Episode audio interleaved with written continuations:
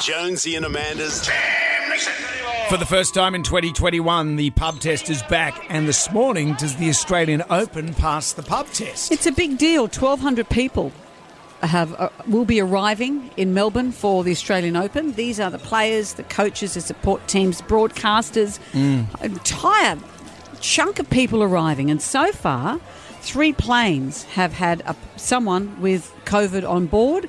That's taken 62 people into quarantine.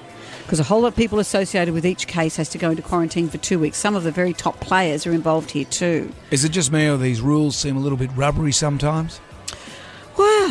I don't know why people don't get tested before they arrive here. We Makes are- sense to me. we- yeah, I know. We're allowing 1,200 people to come in here. And many people um, who are in quarantine, or some of the players, are complaining um, that they're not getting a chance to train. They're not getting access to their proper food. Mm. Well, imagine they don't that. access to their coaches. You've come out here to play tennis, you want to be the top of your game, and then you're stuck in a hotel room getting fat watching Netflix. Meanwhile, old mate, he's been practicing like a demon. Old mate, staying COVID free. I know my tennis players.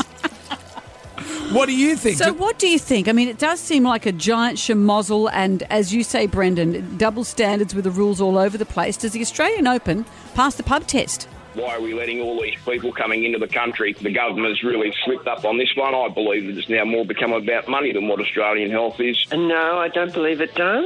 I don't think any of these sporting events do.